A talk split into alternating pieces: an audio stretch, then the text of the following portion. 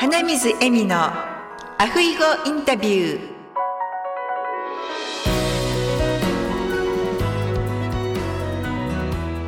アロハアロハ就活エッセンス in ハワイ。本日のアフイホインタビューには魂に目覚める魔法の知恵袋というポッドキャストをしていらっしゃいます、えー、リアルピリチュアリスト橋本由美さんをお迎えしております。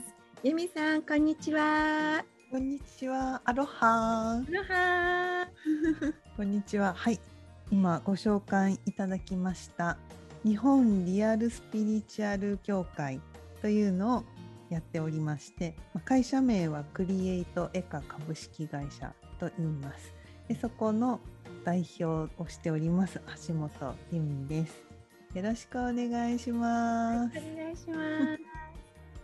私あの由美さんのポッドキャストをあのサブスクライブさせていただいてあの全部お話も聞いておりましてで今回岡田さんの紹介で私のポッドキャストのゲストに来てくださるということでとても今日楽しみにしておりました。あ、私も楽しみにしておりました。ありがとうございます。もうね、ユミさんのね、そのこう声と話し方ですね。ポッドキャスト聞くたびになんかこう癒されて一人で癒されて ニヤニヤしてたりとか。あら、すごく嬉しいです。はいはい、ありがとうございます。そう言ってもらえるとありがたいです。ありがとうございます。今回ですね、私のリスナーの方からのリクエストで言霊っていうことについて、うん、お話を伺えたらなと思うんですが。はい、はい、はい、言霊、うん、あの一般的にはなんかいいことを言うとか、うん、あるいはこと発した言葉にもそのまんま魂が宿っている。まあ、こんな認識が一般的かなと思うんですけど、えっとまあ、ちょっと個人的な考えっていうのも含まれるんですが、はい、まあ、言霊言葉そのものが、あの音として、えー、まあ、意味というかエネルギーを持ってるんですね。はい、うん、だから何て言うのかな。本当にこう子音とか母音のその音自体にそれぞれのエネルギーみたいなのがあって、うん、なので例えば「ありがとう」と「バカ野郎」だと、うん、あのこうお水の結晶の写真とかもね、うん、あの見たことある方もいらっしゃるかと思うんですけど、まあ、見たことのない方は、うん、そのありがとうって言い続けると、うん、こうお水の結晶がなん。か綺麗な形で、うん、バカ野郎って言い続けるとその結晶がなんかこう歪んで崩れていて、だからこあの美しい言葉とか、うん、ポジティブな言葉っていうのは、こう何て言うのかな波動が高いっていうふうに言われたりとか、うん、まあいいよねっていうふうに思われてる部分があると思うんですね。でそれってまあその通りで、うん、あの音に意味がありかつその音の組み合わせ、うん、あと「り」と「が」と「と」と「う」の組み合わせ、そして「ありがとう」の意味っていうのがこう複合されて、その言葉自体にまずえー、宿っているエネルギーがある。ん。です。はい、それその側面とあとそれを言っている人の、うん、心の持ちようとか、うん、無意識っていうのはすごく実は、えーと、影響し合っていて、うん、その発してる人と言葉そのものっていうのが、まあ、ジョイントしてうん、一緒になって言霊になっているっていうふうに私は感じていて、うん、であのやっぱり発してる人の音っていうのはこの声、うん、うんその人の心の動きで、うん、微細なんですけど声の周波数って機械を通すと変わってるんですね。例えばこう普通にあの分かりやすいのは楽しい話してる時の声と、うん。うん。怒ってる時の声、うん。まあ、聞くだけでも分かるじゃないですか。はい、わかりますね。うん。でもあのなんかなんていうのかな。こう笑いながらこう悲しい話をしてる時って本当に過ぎたことで悲しくないのか、でもごまかして笑っているのか、うん、これちょっとね分かりにくかったりあるじゃないですか。はい。でそこの部分っていうのはもう声は隠しようがなくて赤裸々に声の波動周波数の中にその感情っていうのがやあの映し出されていて本当に機械でちゃんと出るんですね。うん。でだからいくら「ありがとう」とか美しい言葉をしていても、うん。言葉そのものに宿ってるものっていうのもあるんだけど、発してる人がうん。た、だ「ありがとう」っていうのと、うん、心からありがとうっていうのとでは、うん。やっぱりその言霊のその質っていうのがうん。かなり変わってくるのを感じております。うん。うん。そうですね。私は何か今までそのイミさんの話を聞くまではいい言葉を発していれば、うん。うん、なんかいい言霊になるのかなってうん。思ってましたけどうん。やはりいい言葉と発している人の心うんが、イミさんが言ったようにジョイントしてうん。さらにこう言霊として響きがそのエネルギーが良くなるっていう、うんうん。うん、っていうことなんでしょうか？そうですね。うん。なので別に何て言うのかな。いい言葉を発してた方がそらいいんですよ。うん。何でも型から入るっていうのと同じでうん。やっぱり型から入ってうん。いい言葉を選択するっていうのは意識がそう働き始めるので意識がまたあのなんていうのかな。そっちに寄っていく。うん。分かりやすく言えば高高波動とかだったら、うんうん。その波動がいい方によ意識が寄っていくから、うん。あのおおのずとだんだん調子が合ってくるというか、うん。いい言葉と自分自身と最初はなんかちょっとこっぱずかしいなって言いながら「うん。ありがとう」とか「うん。いや今日のエミさん素敵ですね」とか、うん 例えばね最初は恥ずかしがって言ってたとしても、うん。だんだんそれが自分もその意識に、うん。そのお洋服を着てるとだんだんそうなってくるみたいなもので、うんそういう言葉を使っていると、そっちに意識が寄っていって、うん。だんだんそのこうコミットしていく。うん。あのなんていうの質が質感が密度を増すとか、質感が深くなるとか、うん。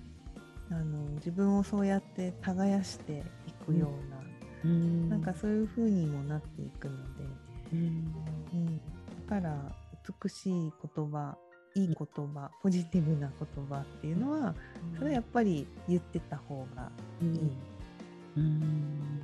ていうのがまあ一つともう一つうん言うとうん発発する外側へのベクトルと、うん。発した音っていうのは自分の耳で聞いている、で耳がもし聞こえない方でも体でそれを受け取っているので。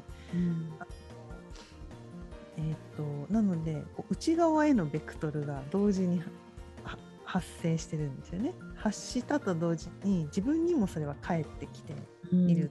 うん。ので、あの汚い言葉、まあ、私もなんか江戸っ子だから汚い言葉とか 言っちゃうんですけど、なんかそこに自分の中で汚いとかや嫌だってなかったとしてもやっぱ言葉自体にうん。あのいいニュアンスがないと、うん。無意識に自分を傷つけるっていうことが起きるんですよね。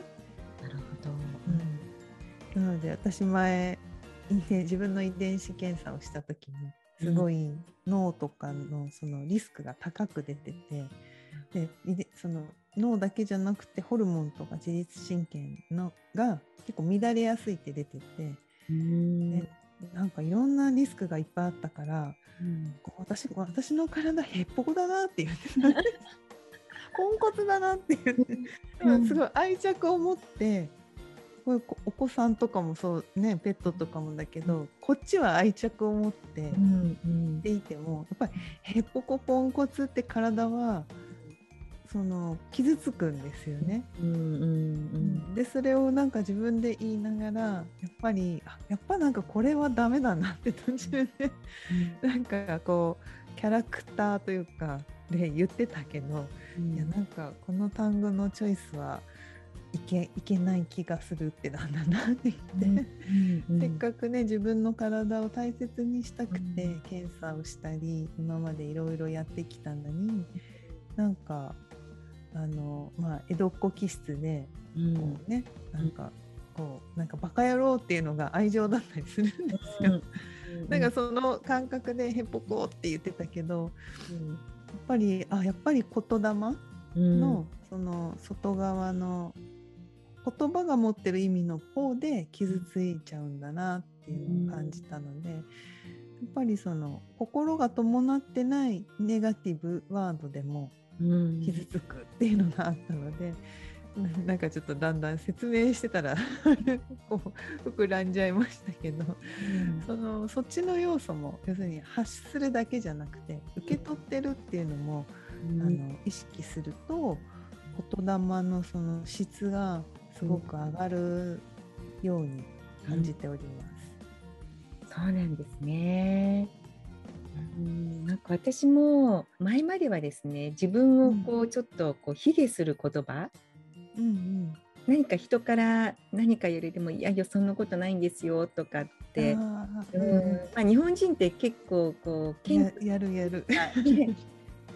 あ の特に例えばじゃあ私の主人のことをご主人さん優しいですねって褒められた時に、うん、前はいやそんなことないんですよとか,、うん、なんかこうちょっとこう否定する、うん、遠慮してっていうのもあるんですけど、うん、そういうことを言ってたんですよね。うん、でもいやでも本当優しい人なので、最近はご主人さん優しいですね優しそうですねとか優しいですねって言って。てくださると「そうなんです優しいんです」って言ってこう否定しないとかこう、そうじゃなくてとか「そん。なことないです」とかっていう言葉を使わないように心がけて、だから今はそのことを、まあ、気をつけていってるとだんだん無意識のうちに言わなくなってきてるっていう風になってきてると思うんですけど、うん、うん、ねですよね。なんかやっぱり気をつけてるとそういうふうに肯定的な方に意識が向くから、うん、なんかね日本人ってその、うん、否定的用語で育つじゃないですか。特に昭和世代は。そうなんですよもう。もう心の中でねついそっちのロジックで働いちゃうんですけどでも否定する必要ないじゃんっていう。ね、うん。まあ、今私ハワイに住んでて皆さんねこうちょっと褒めるでしょ？そしたら、必ずあの「Thank you」って言うんですよね「ありがとう」うん、うん、日本人って「いえいえ」みたいな感じじゃないですか。ね、いいこと言っても。うんうんうん、だからまあ、そこが最初のカルチャーショックでもあったんですけどあ素直にねありがとうって言っていいんだみたいなね。うんうんうんうん、で大事、うん、子供さんのことも、うん、で自分の子供を褒めるってことあまりしないじゃないですか。うん、でもアメリカっていうかハワイの人ってその、うん、頭がいいとか成績がいいとかって褒め方はしないんですけど、うん、もう本当優しいんですよとかうん、があの本当素直なん。ですよとかっていう褒め方もするん。ですよ、よく。うん、私が、まあ、ハワイに来て34年になりますけど私が日本にいた頃って、まず子どものことをこう褒める親ってあまりいなかったん。ですよね。うん。うん。うん。うん、人にですねなん。か自慢してるみたいに思われる、ね、多分だからあのそれも本当カルチャーショックでしたね。うん、と自分の家族のこととか子供のことをお人前で自分の持ってる気持ちを伝えていいんだっていう。うん、うん。ね。だからまあそれも一つの言霊ですよね。本当にもう自分の、ね。うん、子供があの素直だっていうことを、ね、人に対しても言って心を込めて言ってるからもっと素直になりますよね。そうなんですよ。なんかあのその言葉ってあのシュって口辺に、うん、あのお祝いお祝いの衣辺が口になったやつ？おまじないの文字ですけど、うん、その形を作るんですよね。はいはい、だからなんか、うん、も名前がなければそれはそれでみんな見えてるけどそれに名前がないから、うん、ある種存在してるけどしてないみたいにもなってきて、うん、だから名前をつけるっていうのはその人の輪郭を作るっていうことなので、うん、嫌な言い方すれば縛る。主主なので縛るっていうことなんだけど何縛られているっていうことでもあるんですけど、うん、でもそれをあの別にネガティブに感じる必要はなくて、うん、それにまあし何かしら形に輪郭をつける世界なので、うん、あのだったらいい名前のがいいじゃんっていう、うん、子供を褒めるっていう、まあ、褒めなくてもね子供を紹介する時に、うん、うちの子はさすごいうるさくてっていう,、いう、まあ、ラベル？レッテル？枠をかその子供に着せるんじゃなくて。いや元気がいいんだよねっていうふうに なんか言い換える？その元気がいいがちゃんとその、うん、なんていうの枠としてその子にこう備わっていくというかこうその子が着ていくものになっていくので本当に子どもの時って親から着せられていく言葉でいっぱいなんか着込んでなくなって子供だんだん子供らしくなくなったりするけどそのなんかとっても子供らしい元気とかまあなんかちょろちょろ動いて なんか落ち着かないなっていうのがネガティブじゃなくていや元気良すぎていつも走ってるのよねみたいな感じだとなんかその元気で走れる自分っていうのをこう着るようになるからやっぱり印象が全然違う。走っちゃダメな服を着るんじゃなくて走れる自分っていう服をまとうわけなのでやっぱりそういう意味でも言葉って本当にその人を作っていく食べ物と本当に同じであの作っていくものだなって感じますよね。そうですね今言われて気がつきました。うんだから私も、まあね、主人優しいですねとかって言ってくれて「はい優しいです」って素直に言うともっと優しくなった気がします。そうでしょ多分特に男性はそうなんだ。そうそうですよね。おだてるじゃないですけど。いや本当のことしか言ってなくて、うんうん、でも本当のとこのいいところが蓄積されて伸びていくから、うんうん、もっと優しくなるし、うん、うん。そうですね。じゃあ私もじゃあこれからもっと自分が聞いたり言われて心地いい言葉を、うん、どんどん走っていくっていうふうに心がけていくといいんですね。うん、そうですねなんかそうすると本当に徐々に形からまずは入っていったら、徐々に綺麗ですねって言われても、いやいやいやいやいやとか言われてとりあえず、うん、心地は良くないけどなんか恥ずかしくて心地が悪いだけで、なれ聞き慣れてないとかそれそういうのはあの、ね、取っ払った方がいいのであのそういうそれが心地悪い言葉とかじゃないなくてね、恥ずかしいとかそういうのじゃなくってそういうなんか「綺麗ですね」って言われたらこそばよくっても嬉しいなっていう。はい、恥ずかしいなでもいいけど、はい、ていちゃんなって。あります、うん、なんか素直にね嬉しいとか言えなくてもその状態を実況中継するだけでも素直さが出るので、うん、いやいやって否定せずにいやそう言われると恥ずかしいんでぐらいの方が あのまだいいかなと思います。はい、いや本当今日はですね言霊についていろいろと分かりやすく由美さんって比喩例えがすごく分かりやすいので、うん。聞いててあのスッと入ってくるんですよね。あ。うん、すごく嬉しいね。はい、ポッドキャスト聞いていても例えがね、分かりやすいから楽しく聞いています、いつも。ありがとうございます。こちらこそありがとうございます。ではあの皆様にお聞きしているんですが、はい、ミミさんの座右の銘を教えていただけますか？はい。座右の銘はなさずしてなすして私のキャッチコピーは食う寝る遊ぶです。もうそれが座右の銘になりそうだけど一応かっこいいやつ言うとこ 食うねる遊ぶいいですね。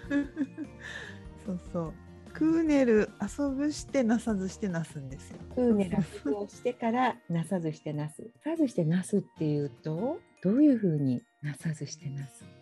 うん、何もなさないけどなされていくの。うん、食べて寝て遊んでいたらなさずしてなるなす。そこはもうあのそこはそれそれを別々で置いといてください。あのキャッチコピーと座右の銘は別なんで。えでもなさずしてなすっていうのはなんか私からするとやらないとなんかならないんじゃないのかなと思うんですがどういうふうでなさずしてなすっていうふうにつながるんでしょ何かをしようというのがやっぱりそこにどうしてもエゴとか自我っていうのがこう加わってう。くるものなので、うん。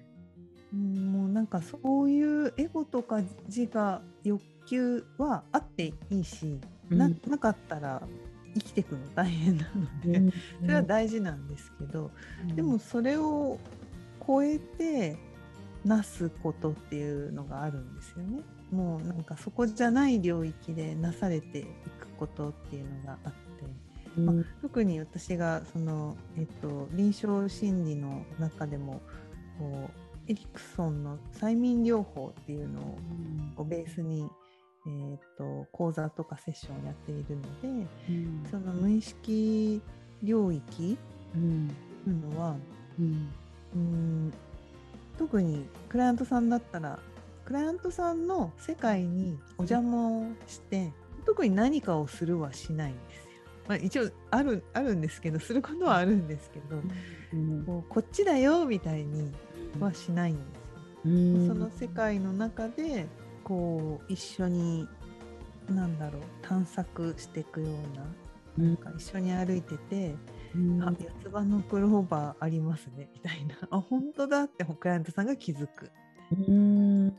今日空高いですねうんみたいな。本当だ、うん。あらこんなところにこんなものがお宝がありますけどうん。っていう感じで、まあ、だから、うん、とよく皆さんななんかこう導こうってするんですけど、まあ、結果導かれるようにいくんですけど、その導こうっていうベクトルがない、なさないそういうことをしない相手の内なる湧いてくる力うん。によってうん。なしていく。っていうのがまあうんと皆さんに分かりやすい話だとそうなるかなと。うん。もともとこの言葉だとあの道教とかねあのそそっちのなんていうのかな考え方。うん。そこからの言葉なので、うん。なかなか説明するとだんだん遠くなってしまう。本質から遠くなってしまうっていう。ところではあります。なんとなくニュアンスとして分かってきました。あよかったです。うん、はい。なさずしてなす。う、うんん、なんか今聞いたらなんかえ由美さんらしいなと思いました。そうでしょ？とかある人にあのあこの間アロマをね、うんオリジナルで作ってくれる方がいて、まあ、そのキーワードを提出したりして「まあ、クーネル遊ぶで」とか あとあのこうこれからちょっと活動を広げていくからなんかそういう香りをまといたいから作ってって依頼したら、うん、あのその方も作ってる最中リーディングみたいなのをしてくださってでそこで出てきたキーワードが、うん、なんだっけな「千人魔法少女」うん、社長うん、女神っていう単語が出てきて、もう。由美さんはすごいグラデーションになんかいろいろあって魔法少女みたいなのからだんだん中性的になってそして1,000人になって女神になっていったとか言われてそんな社長ですって言われて。ああそれはもうクーネル遊ぶ社で行きましょうみたいな。えー、面白いですね。その方もなんかすごいポイントついてるような気がします。ね まあねちょっとね不思議な不思議なというかね見た目普通の人なんですけど、はい、蓋を開けるとよくわからない人よくよくわからない人なんですね。まあ変変人いい意味での変人です。そうなんですね。あここで変人って言っていいのかな。変な意味じゃないのはもう多分、うん、エミさんのおかげで分かっていただけてると思う。分かっております。ああそうなんですね。魔法少女っていうのもなんかイメージがありますね。さんのはい 今こうやってお顔を拝見しながらお話しさせていただいてるんですけど。そうですね魔法学校とみんなからは親しまれて受講生には。そうなんですね。うん、はい。千人ですよね。あの山で修行してるような方。そうそうそう山でね、たまに山に入ったりしますから。そうなんですね。なんですね。はい。あの長くなってしまうので、またお時間になるときにぜひ遊びに来ていただけたらと思います。はい、はい、ぜひまた呼んでいただけると嬉しいです。はい、はい、じゃあ、はい、その日まで由美さん、またお会いしましょうということでですね。はい、はい、アフィホー。